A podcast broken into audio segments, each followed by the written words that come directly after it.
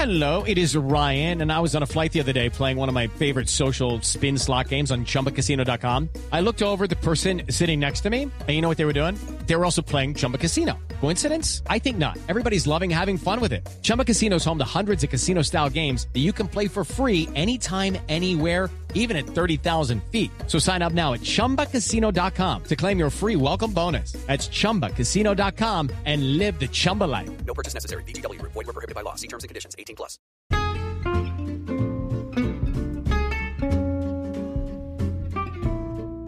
Hello, and welcome to It's a Fandom Thing.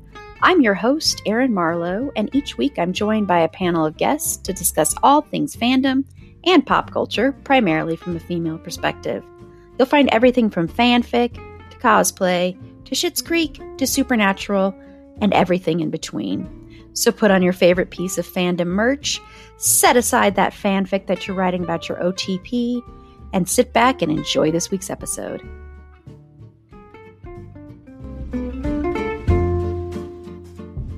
Hello, and welcome to this special episode of It's a Fandom Thing.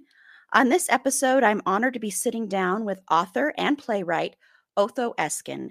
He has written a new novel that is part of the Marko Zorn thriller series called Headshot. The first novel in this series was The Reflecting Pool. So I'm really happy to have Otho Eskin sitting down with me. He is a lawyer and a former member of the United States Foreign Service. He is active in the Washington theater scene and a playwright whose work has appeared in New York, Washington, D.C., and Europe. So, Otho, welcome to the show. Thank you so much for taking the time to talk with us. Delighted to be here. Delighted to make your acquaintance virtually. Virtually, yes. Yes, we are not sitting right in the same room. I, sometimes you have to say that, especially right now. yeah. So, I want to know uh, first off, just a little bit of your bio. Um, how did you come to write thriller novels? And then I know you were a playwright as well, but you've had just a vast, vast biography, just doing a lot of things in your life. So, what was it that attracted you to writing then?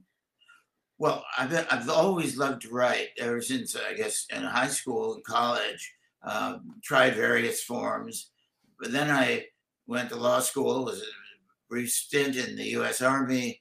Then I joined the United States Foreign Service, where I served over 20 years, and that kept me busy. So I didn't really do any kind, certainly no fiction writing, Yeah. not intentionally anyway. I, I always had in the back of my mind that eventually I'd like to write. And when I retired from the Foreign Service, I decided to, uh, at that point, I decided to write plays. I'm not sure why I chose that route. I'd always liked theater.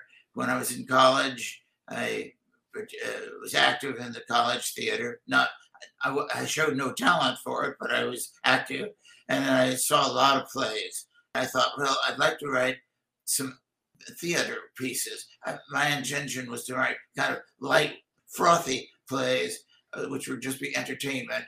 So I started. I took classes. I participated in work groups, and I wrote a number of plays. Several of which were produced in Washington D.C., as you say, and several of which were produced in New York. And I had one done in Australia and one done in Siberia in Russia. Don't ask me how that came about, but it was on their rep- uh, repertory theater in, in Siberia for several years. I, I must say, I never got to see that one in in performance. But then I, after having done that for a while, I, I wanted to stretch myself, I guess you'd say, and decided to do narrative fiction. And I had a, a lot of choices, but I, I'm not a very serious person. Uh, maybe in person I am, but not when I write. So I, I decided to, do- to do a genre kind of writing, which in this case turned out to be mystery, kind of mystery uh, stories. And I found myself really deeply engaged, really enjoy doing this kind of work. I decided to do books dealing with uh, with the main character as a Washington D.C. homicide detective named Marko Zorn. Mhm. Zorn means anger in, in German. I'm not quite sure why I picked that name. Maybe something subconscious was at work there. In any case, I knew approximately how I wanted the the, the, the, the, to play out. And so I uh, started doing that, and I've been doing that now for what three or four or five years, and uh, thoroughly enjoy Marko Zorn and his adventures. I hope other people do too. You know, I'll say because I know you you said you're not sure why you chose that last name since it means anger. Is what I kind of got from reading this, and it's written in the first person, yes. so it's written from Marko Zorn's point of view. Is you know, I mean, he doesn't, he very rarely carries a weapon, so he's using a lot of other skills, other skill sets. Like he doesn't believe in just going first for the weapon. But I think he also doesn't do that. It seems like he's saying because sometimes he doesn't trust himself. So maybe a little bit of that Zorn came from the character's like inner turmoil or inner anger or inner fear at, you know, what he's what he's capable of. That was kind of the what that's, I got. So that's absolutely correct. He is my instinct, a peaceable person, and he very unusual for a police officer, he, he rarely carries a gun and he mm-hmm. does not like to use a gun. And this isn't a political statement, it's not even uh, just an eccentricity. He is afraid that he has a, a, an ability, if that's the right word, to, to carry out acts of violence. And she does from time to time when it's absolutely necessary. And he knows that if he's got a gun, he's carrying a gun, that can escalate very fast into some very, very dangerous situations. And his instinct is always, when faced with danger and faced with uh, an enemy, to try to reason the, uh, the situation out, to try to talk his way into some kind of compromise. He does not like violence, even though he's capable of, mm-hmm. of carrying it out. And so he has to uh, be very careful of the weapons he carries. He doesn't carry a knife. He doesn't carry any kind of weapon. When faced with a, an enemy, which he frequently is, he tries to negotiate a settlement. Sometimes it works, sometimes it doesn't, and he has to resort to uh, some kind of violence to, mm-hmm. to achieve his end. But that's basically why he does not carry a gun and does not b- believe in guns. He doesn't doesn't object to other police officers carrying and using weapons because they have to. In fact, in Washington, D.C., they're obliged to carry uh, weapons. But he doesn't trust himself, as you say. Uh, at one point, he says to somebody, There's only one person in the world that I'm afraid of, and that's me. So he has to be very cautious and he avoids situations where he has to use violence. And if he does use violence, he doesn't tries to avoid anything that is fatal violence. Mm-hmm. Yeah, which is very interesting. Like you said, that's not something you would normally see with someone who is who is in the police force, who is a detective, anything like that. You would never see that usually. So that is interesting. And like I said, it is written from the point from first person point of view. Is there a reason you chose to do that to have it be written from his point of view? I've been asked that question often. I just felt that when I sat down to write the first Marko Zorn novel, which was The Reflecting Pool, I thought that having it in the first person, uh, which meant being in present, added an immediacy, made it uh, the the reader closer, identify more closely with the protagonist, with Marko Zorn. So the the reader only knows what Marko Zorn sees and hears, unlike a, a normal way of writing, which would be third person, uh, the, where the author knows more than the protagonist. Mm-hmm. In the mm-hmm. case of uh, Marko Zorn, you don't know anything that he doesn't know, and if he's he gets it wrong, the reader gets it wrong as well, and has to get out of it and misunderstanding uh, uh, as well as Marko Zorn does. And I just thought that made it an effective way to, uh, to present the narrative. Yeah, yeah, no, I I agree because it does make you feel like you're in that you're in their shoes. It's almost like you're experiencing everything that's happening to Marko at the same time. So it can be a more immersive way sometimes to do it to, you know, be to read a novel is if it is in first person because it does can feel more immersive, I think. And you know, writing big thing that they always say is write what you know, write about yourself, so, do you relate a lot to Marko, or are there other characters in the novel that you relate to more? I have to say, I do identify with Marko, although I'm not a police officer and mm-hmm. I don't uh, beat people up. Uh, never have. and I w- wouldn't be capable of doing it if I needed to. So, in some sense, he's an alien figure, but he's he's a very peaceful person. He's very actually comfortable in his uh, in his own skin. He never goes looking for trouble, which uh, I would identify with. He he has a very expensive taste, which I probably do, but can't afford. Which is he likes classic sports cars. He collects uh, rare paintings. He uh, lives high on the hog, so to speak, and he has a sense of humor. And I guess I identify mostly with that sense of humor that Marko sh- shows uh, all the time. So mm-hmm. part of me identifies with him, and then part of me is it's completely fictional. Uh, I've never been in the situations that he faces almost daily, and I would never be able to react the way he does. He's I do think of myself as being quite cool and uh, and thoughtful, but uh, not in the uh, violent situations that Marko Zorn finds himself in. Yeah, yeah. And where he finds himself, of course, in this novel is well, it opens where somebody tries to kill him. Yes. big thing. And then, of course, he learns that um, somebody that he used to love and was in love with, an actress, has been killed on stage during a play.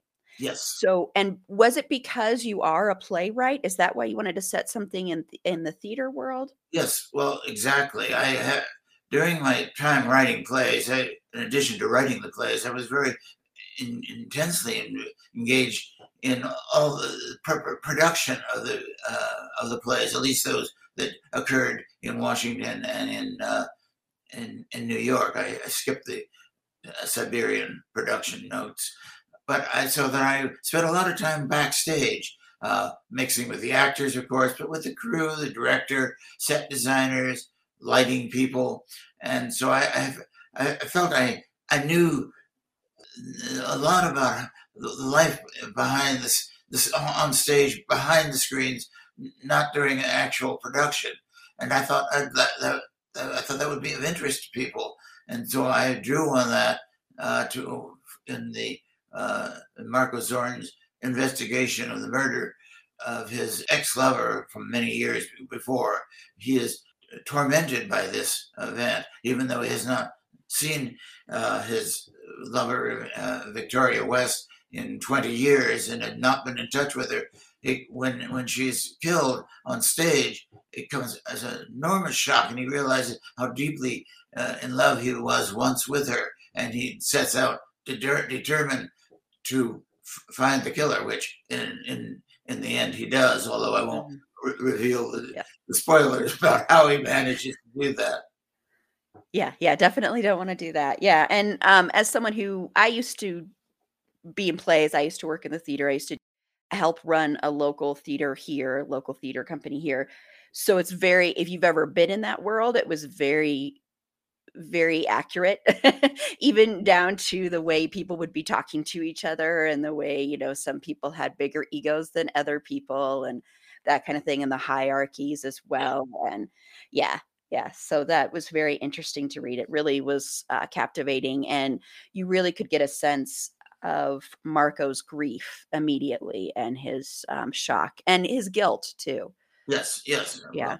exactly he's not a guilty person normally but he this was a very special situation uh, mm-hmm. i should add that marko zorn has a long trail of lovers in his life uh, women that he has uh, been very close to some uh, some cases and have, has been deeply in, involved with. There's nobody in uh, during the current novel that he's in love with or is engaged with, but he likes the company of women, particularly smart women, strong women, and, and he's attracted to them.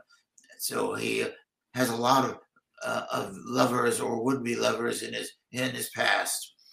hmm Yeah, and a lot of strong women around him.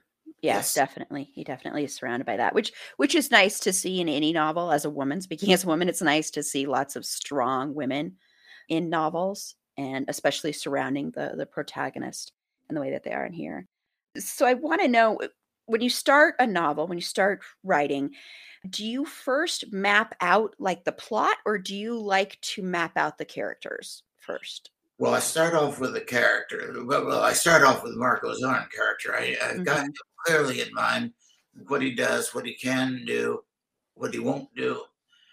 And then, in terms of the plot, I know where it begins. The, I know the opening scenes has got to be one which is going to trigger the interest of the reader. Is going to something very mysterious happens, something dangerous, uh, threatening to Marko Zorn, and I know pretty well how it's going to end.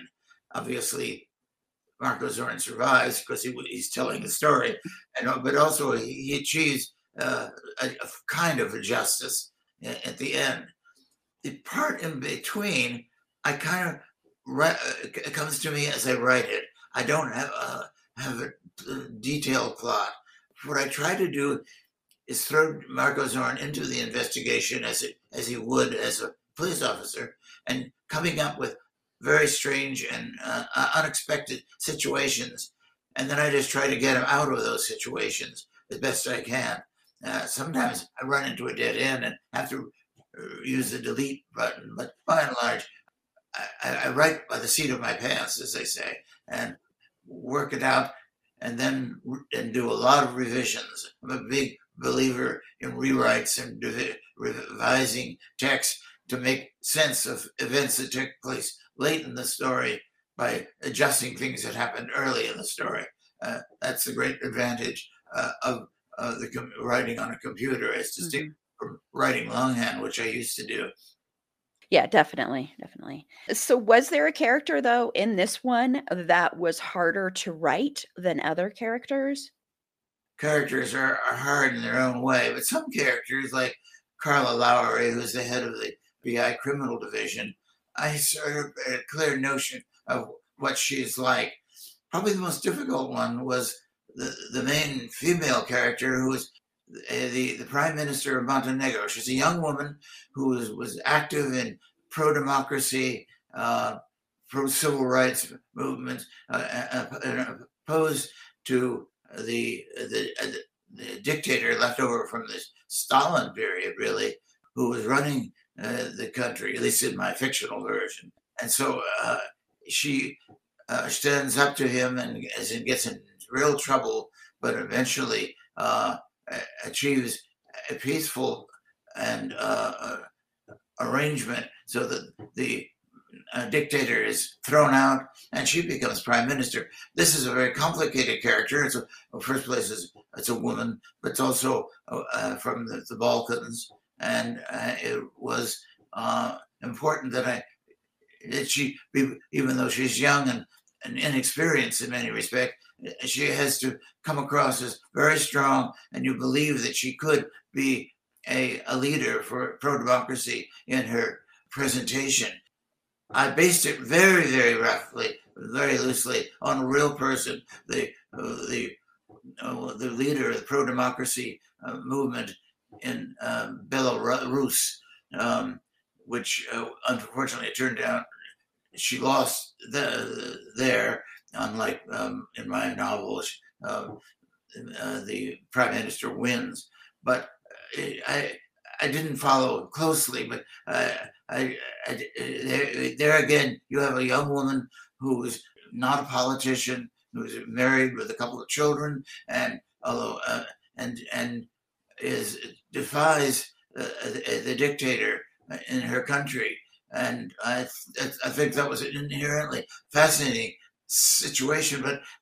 I obviously don't know the prime minister or of any country, and I needed to uh, make her both strong and vulnerable at the same time. So it was a complicated character to to devise. Mhm. That's the character I pro- I kind of assumed you might say was because I would think that would be harder. So then how much research went into this then? I mean, because I know it's fictionalized, but at the same time, I'm sure there was still some research you had to do. I don't want anybody to get the impression that I'm writing a uh, serious uh, political analysis of the Balkans or of, Yeah. of Eastern Europe. I lived in Eastern Europe, in and out. One part, as part of my foreign service career, uh, worked in Yugoslavia, uh, and uh, I was my final post was in East Germany during the Cold War, which was a completely dominant a police state at the time. For, thank heavens, no longer. So I've seen these authoritarian governments up close and watched them and, and worked worked with them, not as a as a an observer, as a U.S. Foreign Service officer, not as an activist, as mm-hmm. was the case of, of the protagonist uh, in in, in uh, Headshot. So I drew on, on, my experiences in a very rough way, and as I say, I, I did try to very roughly follow the career of. Uh, uh, I'm just looking at her first name, Sviatlana Tikhanovskaya, who has uh, now uh, been exiled from Belarus, but was uh, was very active and came close to changing the government in, in Belarus. So without following her career exactly or even uh, roughly, I, I use that more as in a way of an inspiration for the character of, of my, my, the prime minister, Nina Wojcik. Yeah. So now in thriller writing, I think, you know, in, in any genre writing, there are elements to it that I think people try and stick to. I know in Headshot, you do actually have a thriller writer character in there who says part of it is that you want to lead the reader down, you know, like give them little things that might be misleading or drop little breadcrumbs and hints throughout about who the actual killer is and stuff like that. So, what do you think is essential? What elements do you think are essential when you're writing a novel? Like when you were writing Headshot, were there things that you were like, I have to make sure I put certain breadcrumbs in at certain places or breadcrumbs all over the place or, yeah. or red herrings in some cases mm-hmm. uh, yes well obviously if you're the main character at least the way i'm writing it has to be in, in danger he, he, finds out in headshot that there's an in, in, famous international assassin who's come to the united states who is wants to assassinate plans to assassinate the, the prime minister of montenegro but he's also after Marko Zorn himself.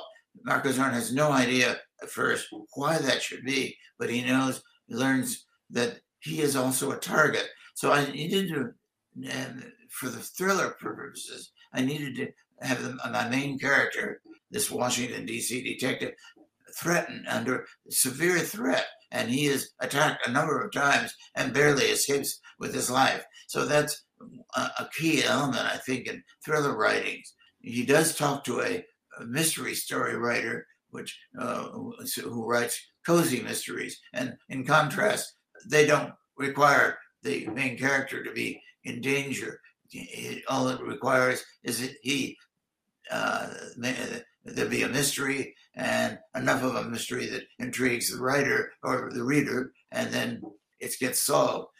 In the case of thrillers, uh, mysteries such as I write, there's got to be a, a, lot of danger and a lot of dangerous people uh, that he's dealing with.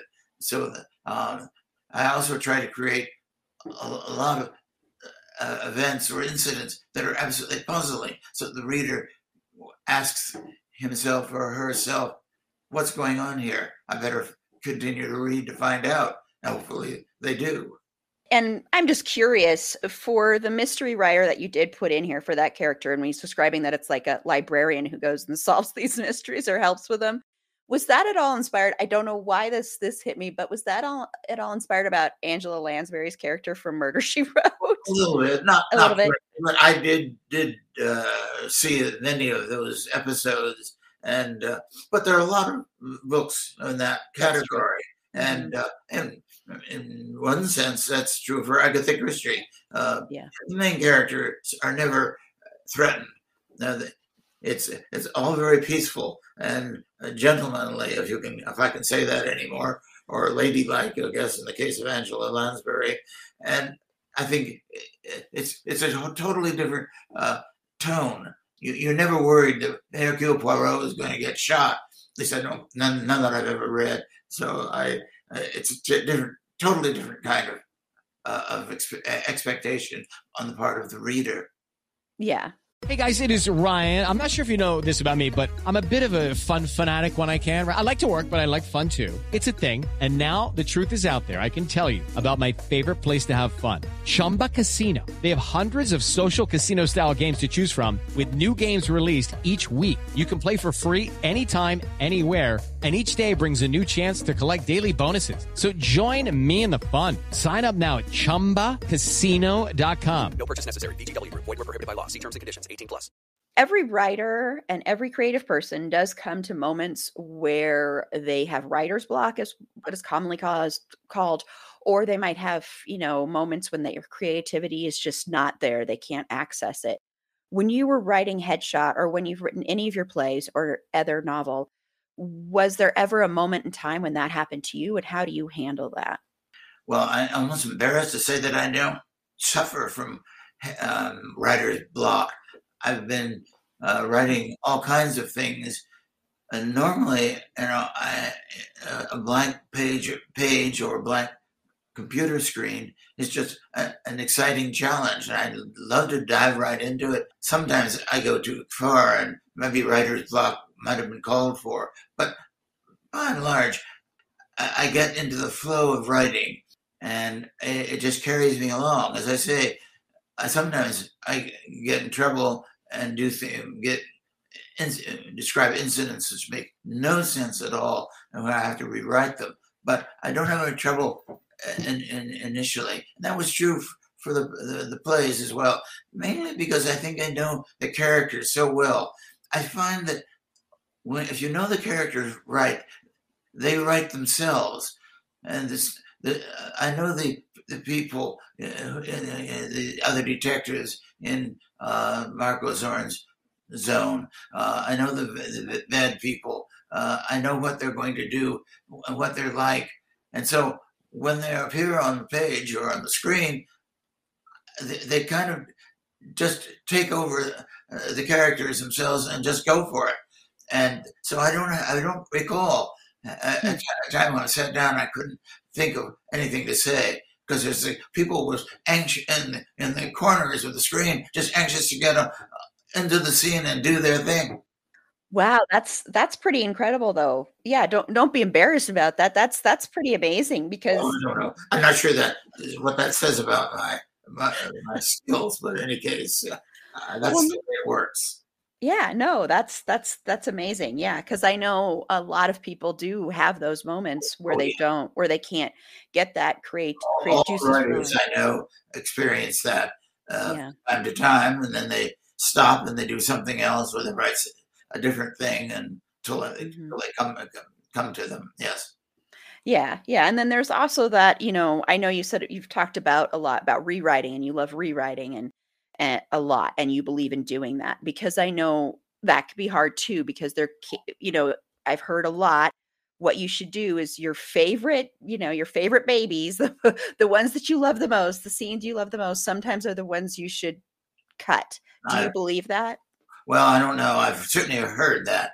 I've been very, but I, I've never. I, I got to say, I don't think I've ever actually done that.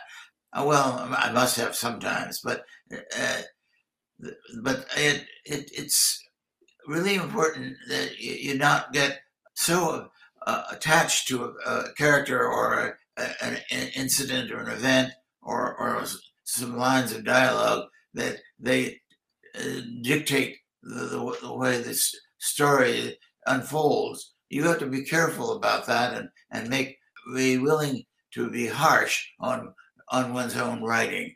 Uh, so hmm there are times when I'm sure I have cut out a scene or event or uh, line of dialogue which I thought was very clever and cute, but it just didn't work. It didn't couldn't make didn't move the story uh, forward, which you, everything should in this kind of uh, genre writing. Yeah, I was just going to ask that actually because with Headshot, you have it, it's always forward momentum, even when Marko is talking about events from the past, like his relationship with Victoria West, like especially when he's talking about that. It's still momentum. There's still always that constant sense of urgency, which I think you need when you're writing a thriller. Yes. So then, were there ever points though when you were writing Headshot where there were scenes then where you would write them in there and you're like, this is not moving this forward at all. So these are the scenes that have to go. Are those the ones that first stick out Well, to you? sure, there were absolutely. Although, I, in, in my writing, I don't want to have every scene propulsive. I think Yeah. the reader can get burned out on that. So I deliberately, consciously uh, uh, alternated scenes which were fairly quiet. Nobody's shooting anybody. Nobody's yelling at anybody. It's just that they uh, they're taking a breather because I think the the reader or the audience needs a breather from time to time. So I I build that in, in consciously in writing. hmm Yeah, yeah, because there are those moments of just uh, sitting there and talking, or when he's reflecting, um, or when he's looking back at his relationship, especially when he's looking back at his relationship with Victoria, which is a great name for an actress. The name there, I just want to say it's a great name for an actress. It fit just it just rolls off your tongue really easily too. So, yeah. Well, do you have any any writers that have inspired you, or any people in general that have inspired you during your career? Uh, I, I I'm always reluctant to answer that question I don't. You know, there's so many gre- good writers out there. Many, many of them. I mean, of course, I go back to uh, the classics, Ken Follett and uh, Frederick Forsyth. Go go back decades. Those and that's those were the ones I started reading in this genre of, of adventure mystery, and I still can find them uh, unparalleled. They're excellent writing, but they're among contemporary writers who are. Uh, uh, there are so many, some of whom I know and worked with or talked with. I, I don't like to pick uh, uh, ones because then I leave people out, and that seems grossly unfair. So I, I, Yeah. I, um, I try to, I try to duck that question again all- the time. No, I understand. I understand. Um, well, is there anything like uh like an element that inspires you? Like I know um for me, music is very inspirational for me. Like I can hear a piece of music and I see like almost like a trailer in my head of something. So is there anything like in that that realm that isn't necessarily a person, but like something that actually can kick off? Like you might be sitting there and not even in the process of writing and something pops in your head. Like you, I'm very uh, engaged in music, um, and I like listening to music. But what I found is, and uh, is that I can't write and listen to music at the same time because Mm. I, I end up by listening to the music and stop being stop writing. Uh, uh, maybe it's just the way my brain is constructed, but I can't seem to do both things at the same time.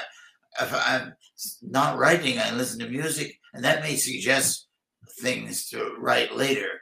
But Mhm. while I'm at the computer, uh, putting words on on paper, so to speak, uh, I I can't listen to music because I find it t- t- totally distracting. I've become totally engaged in the music, any kind of music, even uh, so even very light music. And so Yeah. I I I don't I, I don't do that. I sometimes I try because it is very inspiring. Music is, but um, it doesn't work for me. Mhm. Yeah, I think well, I think every writer is different. Like I know writers that write like screenplays and they're like, I like to have a movie on while I'm writing. I'm like, I don't know how you could do that because I couldn't do that. Yeah, I would think it would sink in or seep into anything you're writing is whatever you're watching on the or you'd get distracted, like you said, with the music. Yeah. Since you write both novels and you've written p- plays as well, I want to know is there one that you prefer over the other or does it just depend on what you're writing? It's so different. They, Yeah. uh, as you know from your experience, p- playwriting is a collaborative effort. There, so you, you write a play, okay, you got a nice script, and, and then it's it's uh, it's taken over. And first place, the director is there, and but then the actors they have opinions. Oh, my character would never say that. And then everybody is pretty pretty soon the uh, the hairdresser and the wardrobe mistress has strong opinion. I'm exaggerating a bit, but it is a, uh, a a collaborative, and I like like that. That was fine. These are the people I work for. Fortunately, were very professional, very skilled, and um, uh, talented people, and so their their input was was very much welcome. Writing a novel is just the opposite, and well, almost just the opposite. It's totally solitary from from word one to the to the last words in the novel. You're totally on your own, and nobody's talking to you except the characters themselves. Eventually, of course, there, will be people, editors, agents, publishers, and they they have opinions, some of which are very good and uh, valuable, but they are uh, they come in very late during uh, uh, late in the process. So it's a totally different experience. I like both, and I'm I'm sure the day will come that I'll go back and um, and write more plays. I, am sort of in between genres. I haven't done any epic poetry yet, but uh, I'm open to any suggestions. yeah, yeah. Well, and like you said, with a play, or the same with like a screenplay, that's just the starting point. You know, it's like with a screenplay, it's never fully realized unless until it's on the screen. But with a novel, it's fully realized. Yes, that's the biggest difference but would you ever you know because a lot of thriller novels are adapted to big screen small screen would you ever want that to happen with your marko zorn novels? Would you want that? I, I should be so lucky. Yeah. Of course. I mean i do think it is uh, my writing is cinematic not deliberately not consciously so but the way i cut from one scene to the other mm-hmm. very sharp cuts uh, would lend itself to film or television. I think uh, so far, uh, no uh, no big name Hollywood producer has quite seen it that way. But I, I, I'm on the phone. I'm ready to pick up the phone anytime. well, and I do agree. It is very cinematically written. Um, you could, I could easily picture the characters and easily picture the moments in it. So it's it is a novel that I think would lend itself well to that. So I'll put it out there too for you in the universe there. Yeah. Yeah. And so for Marko Zorn, since this is a series, do you already have it in your head how many of these you want? I know you probably can't answer that completely. Or are you just thinking you'll just write it until he stops being an inspiration for you? well, I don't have a, a, a platform or a, a plan uh, with a number, a specific number of uh, of novels. I when I started writing it and got used to writing it, I did think I would like to continue this until I get tired of Marko Zorn, mm-hmm. which I'm not yet. So I'm quite uh, do have in mind writing a series, uh, continuing the series. I've written uh, the the next one already, which is now in sort of gestation and I am outlining the, the fourth novel, and I even have the ideas for a fifth. So um, I, I, as long as I'm enjoying Marko Zorn and his adventures, and uh, I will continue to write Marko Zorn stories. If the time comes and I, I get fed up uh, with that, I'll do something else. But right now, I'm happy with Marko. Yeah, yeah. I can tell that. And I'm wondering, you know, because I know with writing, sometimes the characters can become um since you're breathing life into them you're creating them but it's almost like they're kind of become not real but is not the right word but they can become almost like a member of your family in some weird way they do become real to you so I'm get I'm assuming I'm guessing just because you also already have up to a fifth novel kind of plotted out or you're thinking about it at least. So is Marko like that for you? Has he become kind of like a pal? Yes. I mean I, I I'm not neurotic, so I don't yeah actually believe there is a guy out there who's might one day knock on my door and say hi. I'm I'm the real Marko Zorn. I know uh, I, I can distinguish between fiction and and mm-hmm. um, and reality. But yes, he's. I, I do find myself thinking, oh, and uh, read something in the paper or some event. What would Marko Zorn react to that? How, uh, how would he do that? How would he handle that? Mm-hmm. Yeah, I would think that would that would happen a lot, especially if you're spending a lot of time with a character and you're creating them a lot. And yeah, yeah, and it, it's almost like, um, which of course it's you know fiction reality, but it's almost like that character uh, takes over in a way. Um, so yeah, Oh, yeah. Well, he does take over in a way. I mean, when, when as I say, I don't plot the, the novels out in detail. I don't have a blueprint in front of me. So I, I let the characters dictate what happens. And primarily that means Marko Zorn, while he uh, deals with the threats to himself and to the people he, uh, he cares about, uh, and how he goes about unraveling the mystery that he's uh, he's supposed to be dealing with, and and he, he has a character of his own, and he has a um, a, d- a distinct personality, and I let that personality uh, free if I can, and uh, that's fun. hmm And so you already did mention that there are some other Marko Zorn novels that you've plotted out or in the works. Is there anything else you're working on, or is it just mainly you're just focusing on these right now? Well, no, that's right now.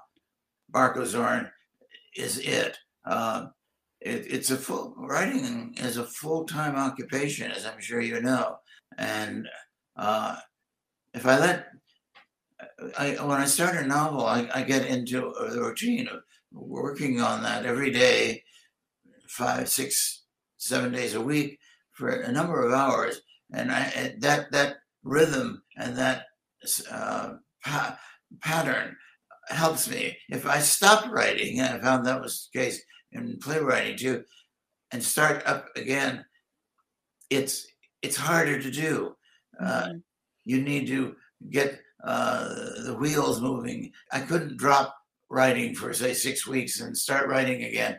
It would be uh, awkward and well, it, it could be done, but it would be uh, at first slow and, and tedious and uh, disruptive. So I try not, and I try not to go any length of time without writing something or other.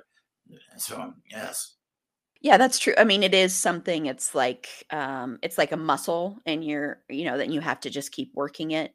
Otherwise, it you know. I mean, and there are mo- moments, of course, when a lot of writers won't be writing, and then it is harder to jump back in sometimes because it because you haven't worked that muscle. riding a bicycle, you you have to keep at it, or you you lose your instincts. But Yeah. hmm Yeah, exactly. Yeah. Uh, well, and I would, ju- I'm just curious um, because I know, like with writing screenplays or anything like that, I've I've written some screenplays and been like, you know, like reading the lines out loud while I'm writing it. Do you do that when you're writing your novels as well? well, I, I don't do it the, in the first draft. I try to do it after I've got it all done. hmm As I say, I do rewrites, and one of the things I do do is to read it out loud.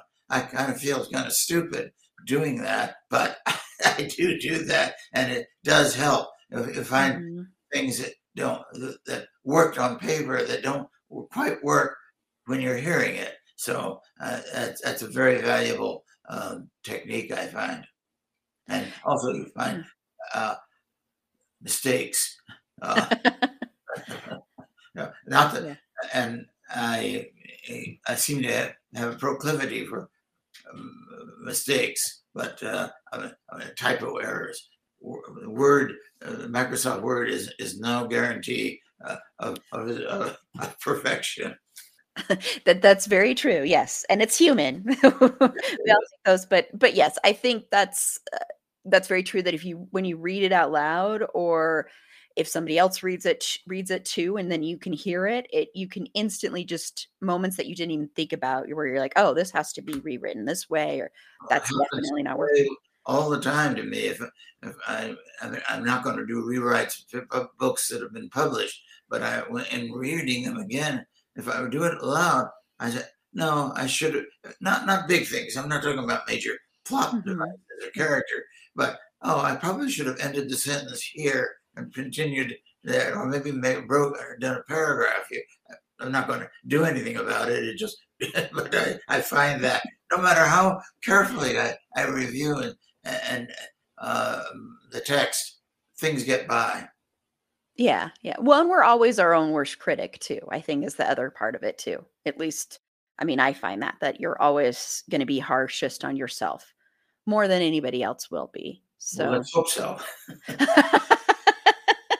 yeah, yeah. Very much. And I just want I just quickly want to know is there another favorite character of yours in Headshot besides Marko?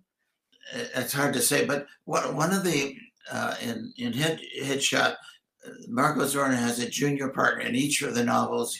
The, the, he, the, there's a partner. He's the senior partner because he's been around for a long time, and I always have fun with these uh, junior. Each each novel has a different junior partner. In Mhm. Headshot, she's a young Japanese uh, uh, police officer who's very very smart, smart as a whip. Um, and I enjoyed writing it because she she is young, unlike Marko Zorn, who uh, has ex, ex, a lifetime of experience. She is n- new to a lot of this, and she experiences a almost a psychic breakdown in the novel when she uh, faces the fact that she's not sure she could uh, shoot a person, even if her life was in, in danger. And Marko Zorn has to take her in hand. He, uh, he, he's very fond of her he really respects her. She's a very good police officer, but he, he she almost collapses. And it, it, I won't go into the details at the end, but uh, she goes she goes through a, a psychic crisis, uh, and so I, I just like I enjoyed comparing her character with Zorn, two people, completely different backgrounds, different uh, uh, personalities, and but one quite young and and and still in, in formation. The other um, very very well established in his own character. Yeah, and that, that scene you're talking about with Lucy is one of my favorite parts in the novel. I thought it was really well written and also confronts, you know, I think we sometimes forget that that when people are put in high stress, dangerous situations, um, the after effects of that, what it might do to someone's psyche, especially if they don't react to the, you know, the event the way they think they're going to. I won't say, of course, what happens, but I thought it was really interesting the way that was done and the way it was handled. And watching these two people play off of each other in that scene was was really interesting and seeing sort of a different side of that character as well. So so I really liked that scene. I really like that character too. So I, I'd love to see more of that character. Well, yes, well, maybe I will bring her back. I tried to bring some of the characters back uh, in, in different novels for, to create a kind of continuity. Uh, not all of them, and uh, but of course, some unity for the whole series, I think, is desirable. So the, the reader, if they, if I'm lucky, and get readers who like the series, continue to go, they'll keep uh, recognizing old friends. They'll also learn more about Marko Zorn. Each each novel, I reveal more about him and his background and why he is the way he is. Yes, yes, which is why which is another reason why I think it's interesting to put it in first person because you're not going to learn everything right away anyway because when it's told from first person someone who's talking about their life isn't going to reveal everything That's right. like that. So, yeah, yeah, definitely. Well, thank you so much for taking the time to talk with me. I really, really appreciate it. And I really highly recommend reading Headshot. Go out and check out both Marko Zorn novels. So, Otho, if you want to just tell everyone, I know you have a website, correct? Where Yes, I have a website. It's a, a hard one to remember. It's othoeskin.com. You can learn all about me. Uh, uh, not all about me, hopefully not all about me, but uh, yeah, something about my background, uh, where I served in the Foreign Service, uh, the plays that I've written, and uh, I think, um, and, and you can also, if you're so inclined, you, you can order uh, either of my books on, on, on my website, or you can go to your favorite bookstore uh, and or you can go to Amazon or Barnes and Noble. Uh, there are a multitude of places to order the book, which I uh, encourage you to do, particularly if you have a bookstore that you like. Yes, yes. You want to try and support some of the bookstores since, you know, that doesn't happen as much anymore. But Right. yes, yes. And we'll put a link to your website in our show notes as well so Very people good. can Thank easily follow that link. Thank you so much again. I really appreciate it. And I really did like your novels a lot. So thank you Thank so you much. so much. I appreciate the kind words, and I wish you all the very best. Thank you. You too. And this is Erin. You can follow me on Twitter at eAprilBeauty. The E and the A and the B are capitalized. Be sure to like the show on Facebook at facebook.com slash it's a fandom thing pod. On Twitter at fandom thing pod. No, it's in that one. On Instagram at it's a fandom thing pod. If you have any feedback, show notes, if you'd like to be a potential interview guest on the show, please feel free to reach out to us at it's a fandom thing pod at gmail.com. And our next episode, we are going to continue our Christian Bale celebration with a look at the noir one. So this is very fitting. It's also a mystery. Uh, the movie The Machinist, which I love this movie so much and love Christian Bale's performance in it. So I'm very excited for everyone to hear that episode. So until next time, remember, it's a fandom thing. Black Lives Matter and stop Asian hate.